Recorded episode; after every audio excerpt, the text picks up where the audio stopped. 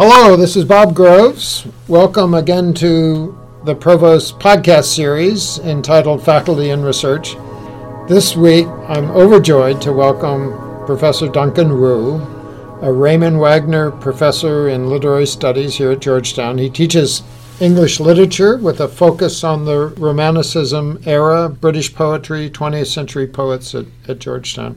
He is the author of many books, mainly in the area of Romantic studies and contemporary British drama. He's also written for British newspapers. He's the president of the Charles Lamb Society, vice chairman of the Keats Shelley Memorial Association, a founding member and former chairman of the Hazlitt Society and fellow of the Royal Society of Arts.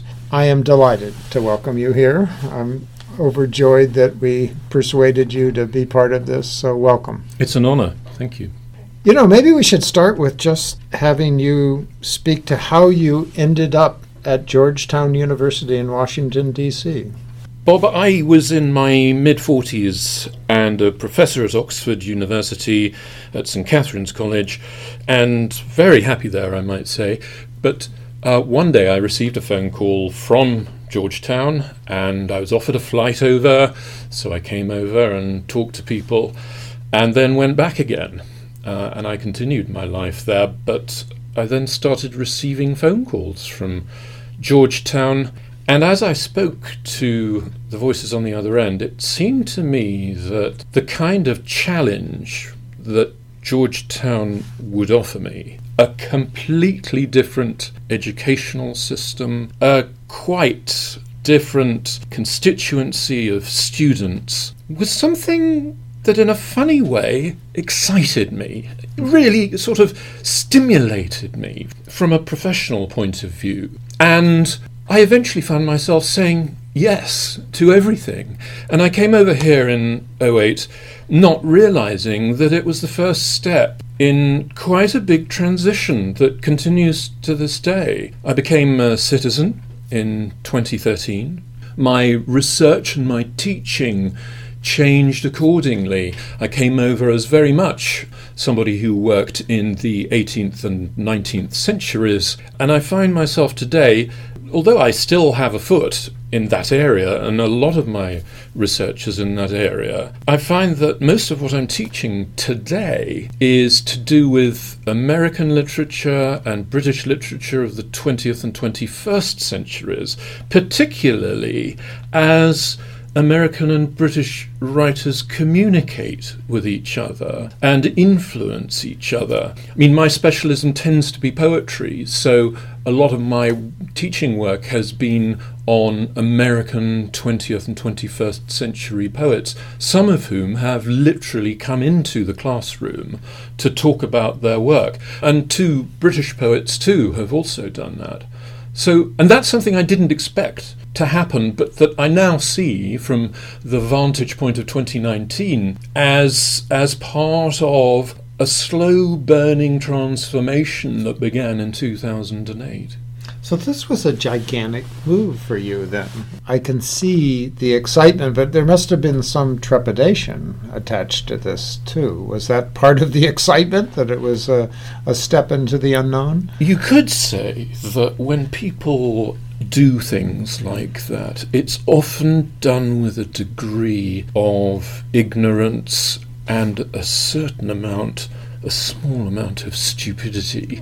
and I had just enough of both those things to treat it like diving into the deep end of a swimming pool. Uh, just simply not thinking about the consequences, but committing myself absolutely to whatever happened.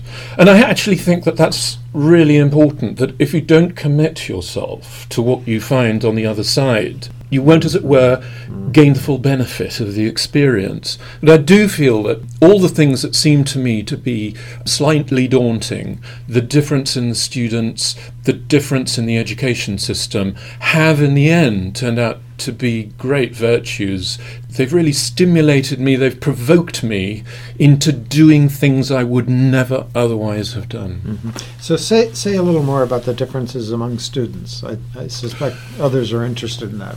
What do you think of when you say that? Well, people often say to me, what's the difference between your Oxford students and the ones here? And I think they expect to hear me criticise the ones here. It's certainly true that the people I taught at Oxford were incredibly gifted, all of them. They were just incredibly gifted people. But the thing about incredibly gifted people is that they're often gifted also with the ability to teach themselves. And to a great extent, most of them had that. So that one way of looking at it is to say almost anyone could have taught them, anyone with a degree of ability in the particular area. I feel here I get a fascinating mixture of people. Abilities, yes, but much more importantly, backgrounds. And there's one other thing that they have students in England tend not to have. Because they're American, young people at this university are gifted with this incredible can do attitude, this optimism, which is an overriding factor in their ability to get out there and excel themselves. And if you provoke them and if you encourage them in the right way, they can do things that are really quite amazing, that really do amaze you. And doing that kind of teaching has been incredibly rewarding for me. Mm-hmm. I, I mean, I have to say, in every conceivable way, I'm a happier, more fulfilled teacher here than I ever have been before. You mentioned the 2013 event of your citizenship. Why is that meaningful to you? And in what way has it interacted with your scholarship? I think that one of the things we tend to take for granted if we're born in a country is our citizenship. And because of that, you hardly ever think of it. But when you go to another country, and especially a country like this one, and you study for it, and you go through an examination, and then you go through a ceremony in order to attain it, you're given the opportunity to really analyze what it is you're doing and to ask yourself whether it's something you really want. And I decided early on that it was actually the logical conclusion to having come here in 2008. But more to the point, I could see that if I really believed I was making an investment in the young people at this university, it made sense for me to be of the same nationality. It made sense for me to have an investment in the country itself. And that, in that sense, it's been enormously enriching. I mean, it's really hard to be specific about it, but it changes you fundamentally as a person in terms of what you conceive your identity to be. But having done that, it changed my teaching first because it made me fascinated by American literature. And it made me, because my background was in English literature, which is distinct from American literature, I started making inroads into 20th and 21st century literature. And I learnt an awful lot in a very short time and immediately set up courses for myself about the poetry of this country that forced me to guide students mm. through that jungle of that cultural jungle of literature. And I found that incredibly inspiring. As for my research, the big thing it led me to do was to conceive of a new research project for myself in which I would investigate the American and British writers in Rome at the end of the 19th century who had a huge influence in the acquisition of the building in which the poet John Keats died mm-hmm. in Rome they bought it and they turned it into a museum. And I'm one of the trustees of that museum today. So I have a lot of links with Rome, but I'd never realized before how important that alliance of American and British painters and writers was in bringing that about. I've become immensely excited by the idea of writing a book about that. Mm-hmm. So, and you can see the evidence of their interactions in their own work. Is oh, you absolutely can. For one thing, they're there because of Keats. And we're talking here about writers like Henry James, Edith Wharton, Oscar Wilde. In terms of visual artists, we're talking about Elihu Vedder, whose work is in most American art museums that you go into. These people are remarkable people. And yes, they were very, very aware of being part of a kind of cosmopolitan group of people, principally composed of American and British thinkers, writers, artists. And out of that ferment of activity there comes this desire to make something permanent. Mm-hmm. Those moments are so precious when you see multiple minds together in the same place at the same time. And, well, you were talking about your students. Let, let's go back to you as a student. What's your memory on the discovery that poetry and British literature was something that had deep fascination to you? What's your first moment of a spark? When I was at high school, I wanted to be an actor. And I was a total failure at school, I might say. I did very, very badly for a, a, combination of reasons. But the one thing I was any good at was literature and specifically poetry. That excited me. And the idea of reading it out and even perhaps pursuing some sort of dramatic career became very important to me. As it happened, I wouldn't do that. I wouldn't end up doing that, I ended up getting into Oxford University as an undergraduate and studying under Jonathan Wordsworth, who was a romanticist and who nurtured my love of poetry and guided it towards some of the weirder, wackier kind of poetry written by Wordsworth. When he was 28, Wordsworth went through a period of pantheism. He believed profoundly in the notion that there was one life force that went throughout the natural world. And he wrote poems that have still not been published, poetic fragments about that. That was amazingly exciting to me. And as my doctoral thesis, I edited a lot of Wordsworth's poems. And really, the business of editing is something that I've continued to do on and off since then. But at the same time, I have to confess, uh, I've been incredibly, I don't know how to put it other than say that I've been very promiscuous in terms of my interests. Perhaps I can give you an idea of what I mean by saying that since July this year, I have edited an anthology of poetry about dogs.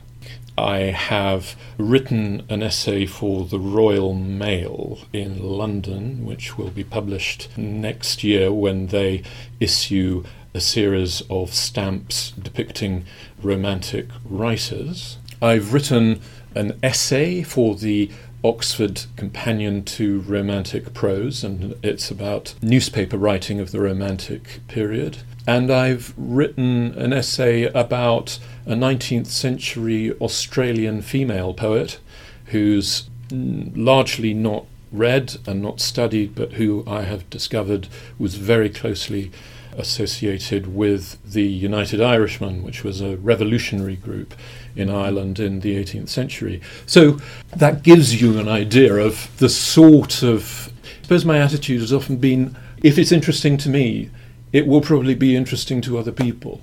And you so you must also reject a lot of ideas that are sort of interesting and they go nowhere.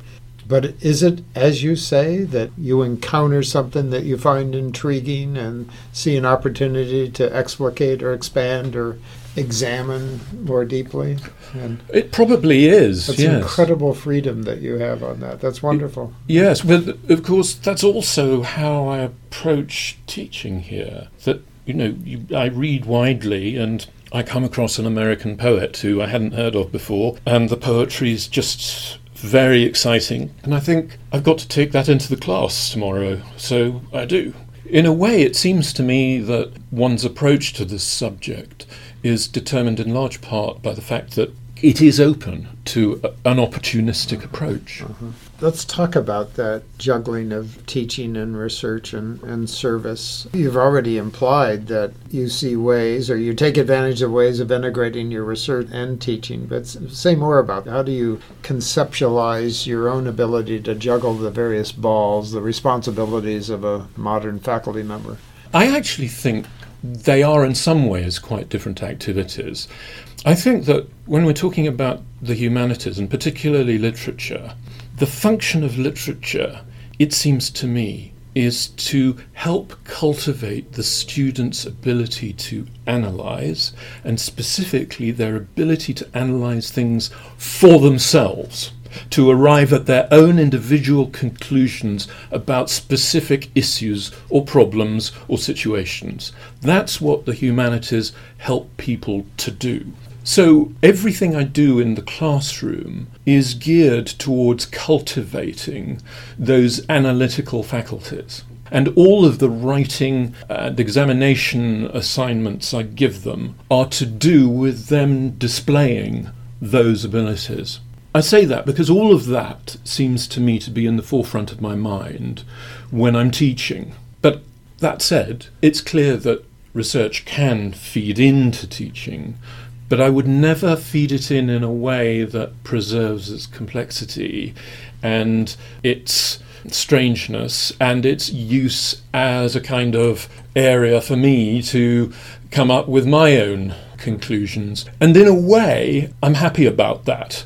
And I'm happy to, at the moment, uh, this term, be teaching British and American 20th and 21st century poetry, which is an area I'm not really working on at all. I encourage the students, if they want to, to ask me about my work, but really, I like there to be this space in which they can explore for themselves. It's really about that. It's about them exploring for themselves. Mm-hmm. Talk about it the other way. Do you have cases in the classroom, things that happen, or work that a student turns into you that sparks a new idea that ends up being a research project for you later on? Does that happen to you? Not really. I have to be honest. I don't think that does happen. But what I will do sometimes with students is talk to them about work they've done as a potential topic for a longer piece of work that they might do as a thesis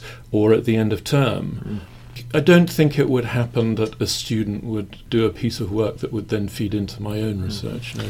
Let me get a sense of how you work as a scholar. Some scholars like to do one project at a time and see it to completion and they might be thinking of the next one while they're doing that. They like these discrete tasks. Others like to have four or five things going on at once and uh, put it aside in a half completed. How do you do your work? I don't know how anyone could work on five or six different things at the same time. I have to have just one thing to be doing. This term I've been teaching, so there's been that and a research project, but I couldn't do more than one at a time.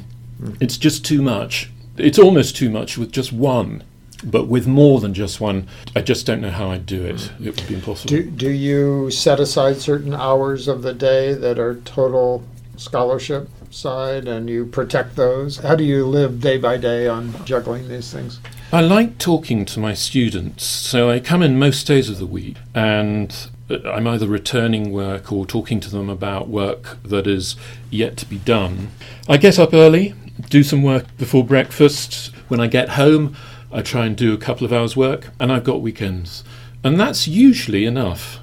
Fascinating. So maybe we should end up with a little insight in what you're doing right now. So, what are the most exciting things that you're doing? What do you find yourself thinking of in odd moments that keep you going? Right. Well, I'm just at this minute writing an essay about the American playwright David Mamet for a literary magazine called Arete which is published in Oxford. I'm reading and rereading a play called American Buffalo. I love Mamet because, as an American, I'm interested in understanding the sense in which his work is American. And American Buffalo is a very American play in a number of respects. It's, it's certainly got things to say about, for instance, our attitude towards money that is, I think, distinctively American and quite different from a European attitude. So I'm fascinated by that, and that is really the main thing I'm thinking about right now.